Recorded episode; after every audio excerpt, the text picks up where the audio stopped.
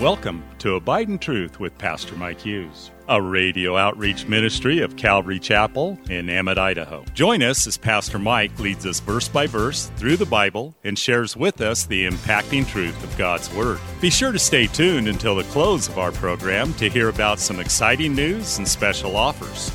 We'll also tell you how you can obtain a full length copy of this entire message. And don't forget, you can always catch up on Mike's teaching on our website at ccemmett.org. We're currently going through the book of Luke in a series titled The Uncommon Gospel. So grab your Bible, turn up the volume, and follow along with us. Here's Pastor Mike. If you'll turn your Bibles to Luke chapter 10 this morning, starting a new chapter today as we make our way through the Gospel of Luke. When we went to India, a group of us in 06, I was part of a group and we had read a book called Foreign to Familiar, which praise God we did. And we got to understand some of these cultural differences and stuff. And so we were very careful about the food, not to say, you know, this is gross or I don't want it or I can't eat that. We just took everything they gave us. If somebody had a dietary thing, they would just give it to somebody else discreetly and just be quiet about it. And Guna came to our team and he says, you're the first team in 13 years that they'd been sending teams to India. He says, you're the first team that you honor us and, and nobody complained about the food. And he says, sometimes our feelings are so hurt because people don't like our food, but you, your whole team, you guys love our food. And we didn't. We didn't love their food. some of it, yes. Some of it, no. But we just, we knew not to complain. You know, you, you eat it, right? You don't overeat. You know, one thing we learned too in India, you take your portion and you eat everything on your plate except for a very small amount. Because if you eat it all, they'll fill your plate again. And if you, they fill your plate again and you don't eat it all, you don't dump it out because all the food that they're giving you is their food for the week. And you as an American could easily eat all their food for a week in one sitting. And so you, you eat the meal you have, you leave a little on the side, say, Oh, I'm, I'm full. Oh, thank you so much. And, and then they'll take it and they'll save even that little bit and they'll eat that the rest of the week. They'll prepare everything and then they'll just kind of save it and parse it out for the rest of the week if you don't eat it all. So we just have to, we have to understand the culture and the rules that are for that thing. But then, you know, sometimes they're going to set something before you and you're going to be like, fish head what? I remember I was in El Paso, Texas, and there was a family, actually they were from Mexico, but they, we were staying at their house and they gave us menudo. And I, I'd never tried menudo. I, I'd never eaten it before. And, you know, I was going to try it. You know, sure, yeah, I'll try it. Beef tripe soup. It's beef stomach soup. Mm, and so I took a bite of that and it, it tasted exactly like the basketball I had just gotten from Walmart. Exactly. I mean, like the smell and the texture and everything. I could have eaten the basketball and it would have been just as good. And I was just, I just ate it and I smiled because I'd been reading the Gospel of Luke actually, and I was eating and I'm smiling and I'm squeezing lots of lime into it. And they thought, he eats it just like a Mexican. Look at him. And I'm just smiling and eating. And I, I leave and I'm like, you know, and my, my dad's like, man, you really liked that menudo, didn't you? And I was like, no, it was awful. He's like, why did you eat it? I said, because you're not supposed to refuse anything set before you. He was like, oh, they would. So he went and told him. so embarrassed. So embarrassed. Just eat it. Verse 9, heal the sick there and say to them, the kingdom of God has come near you. Re- remember, he's sending them into cities he's going to be visiting. They're doing what the Sanhedrin had failed to do again. Proclaim the kingdom of God. The kingdom of God is near you. Why is the kingdom of God near? Because Jesus is there. Jesus is there. Wherever Jesus is, the kingdom of God is present. And that's true for you too. When you go into the store or when you go into the shopping mall or when you go to the park or when you go to the gym, the kingdom of God is with you because Jesus is in you and you are a representative of the kingdom of God. So the kingdom of God is, is closer than you think. It's a prayer away to those who don't believe. Verse 10, it says, But whatever, whatever city you enter, and they do not receive you, go out into the streets and say, The very dust of your city, which clings to us, we wipe off against you. Nevertheless, we know this, that the kingdom of God has come near to you. And so they witness against a city. They do it very publicly. They go out into the streets.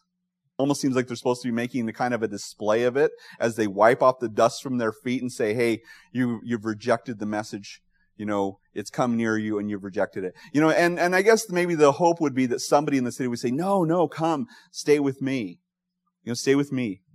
I'll take you in. And the Jews knew what this meant. You know, the, the Jews, there, there's, there was such a thing about the land for the Jews, and there still is to this day, that they, they have this mysterious and I don't know, just reverence for the, the Holy Land.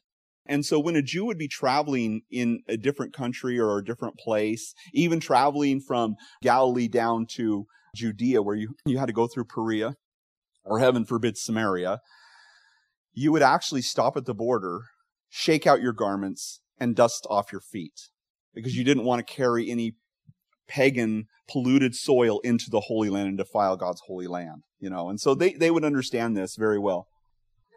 But we do the opposite, don't we? When we travel somewhere, we bring their dirt with us. I know I have sand from Mexico and rocks and stuff from from Austria and from Rome and and seashells and things like that. That I bring, everywhere I go, I bring dirt home. You know, so that's it's just a difference. Verse twelve. It says, "But I say to you that it will be more tolerable in the day, meaning the day of judgment, for Sodom than for that city." Yikes. When we bring the gospel to someone, it's a tangible witness. It's the kingdom of God coming near to them. It is God's presence. And, and they have that opportunity, the light shining into them, the opportunity to, to receive it with gladness or to reject it. But it, it becomes a witness either towards them or against them. More tolerable than Sodom. You know, the more light you receive, the more responsibility you have. And, and he, it seems to be that there's levels of punishment for people in, in to the degree that they've rejected. Verse 13, Woe to you, Chorazin! Woe to you, Bethsaida! For the mighty works which were done, been done in Tyre and Sidon, they would have repented long ago, sitting in sackcloth and ashes. But it would be more tolerable for Tyre and Sidon at, at the judgment than for you. Of course, Tyre and Sidon were destroyed.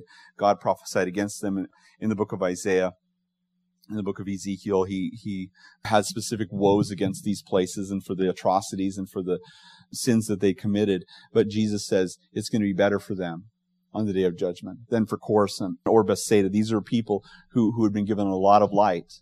Jesus had gone to these cities.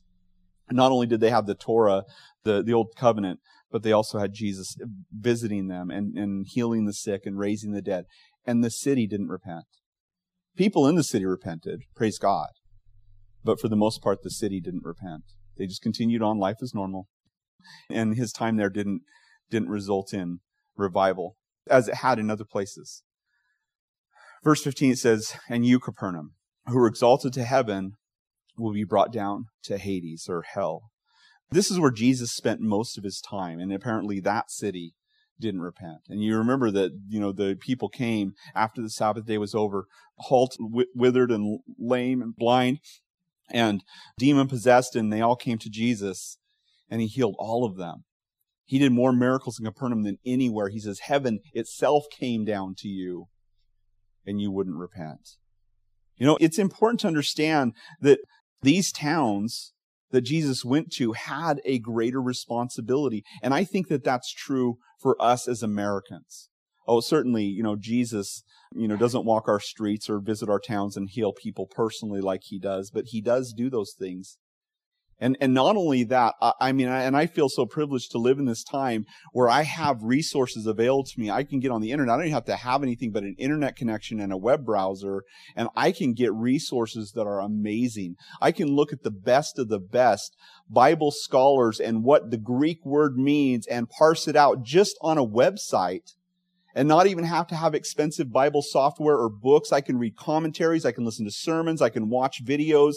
I mean, I have so much available to me and so do all of us in terms of God reaching out and using those things to share the gospel with people. And yet with that great responsibility and maybe all the Bibles that we have in our homes, how many people just outright don't live for Jesus and don't, don't, don't have any time for God?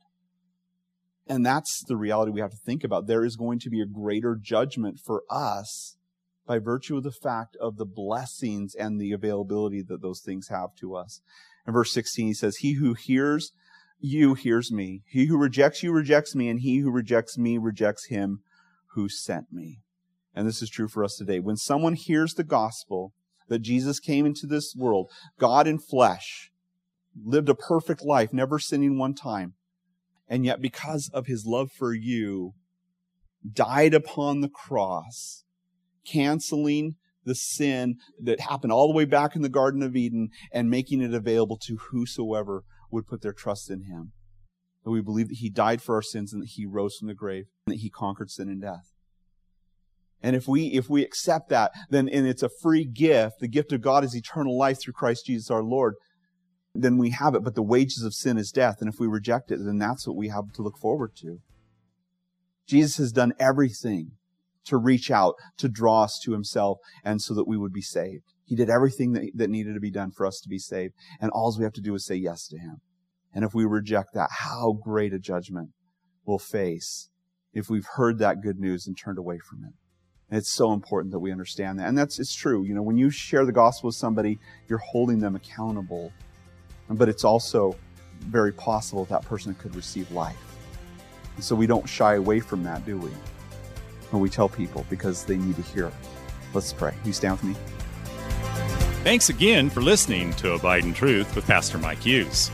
If you would like a copy of today's sermon in its entirety, call us at 208 365 0991 or send us a text at 208 991 2756. Be sure to mention today's date.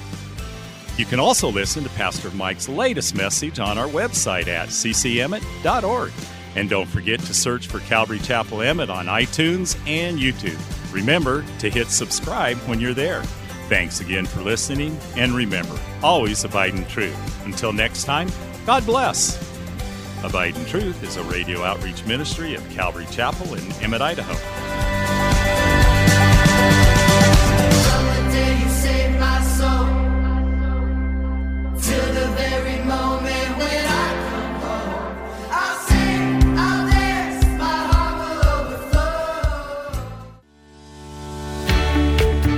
Calvary Chapel of Emmett would like to invite you to watch our services live on Facebook. You can watch us every Sunday morning at 8:30 or 10:30. Just go to our page, Calvary Chapel of Emmett, and scroll down for the live service. It is an interactive experience. While on our page, feel free to watch previous Sundays as well. So join Calvary Chapel Emmett Sunday morning at 8:30 or 10:30 on Facebook. We look forward to seeing you.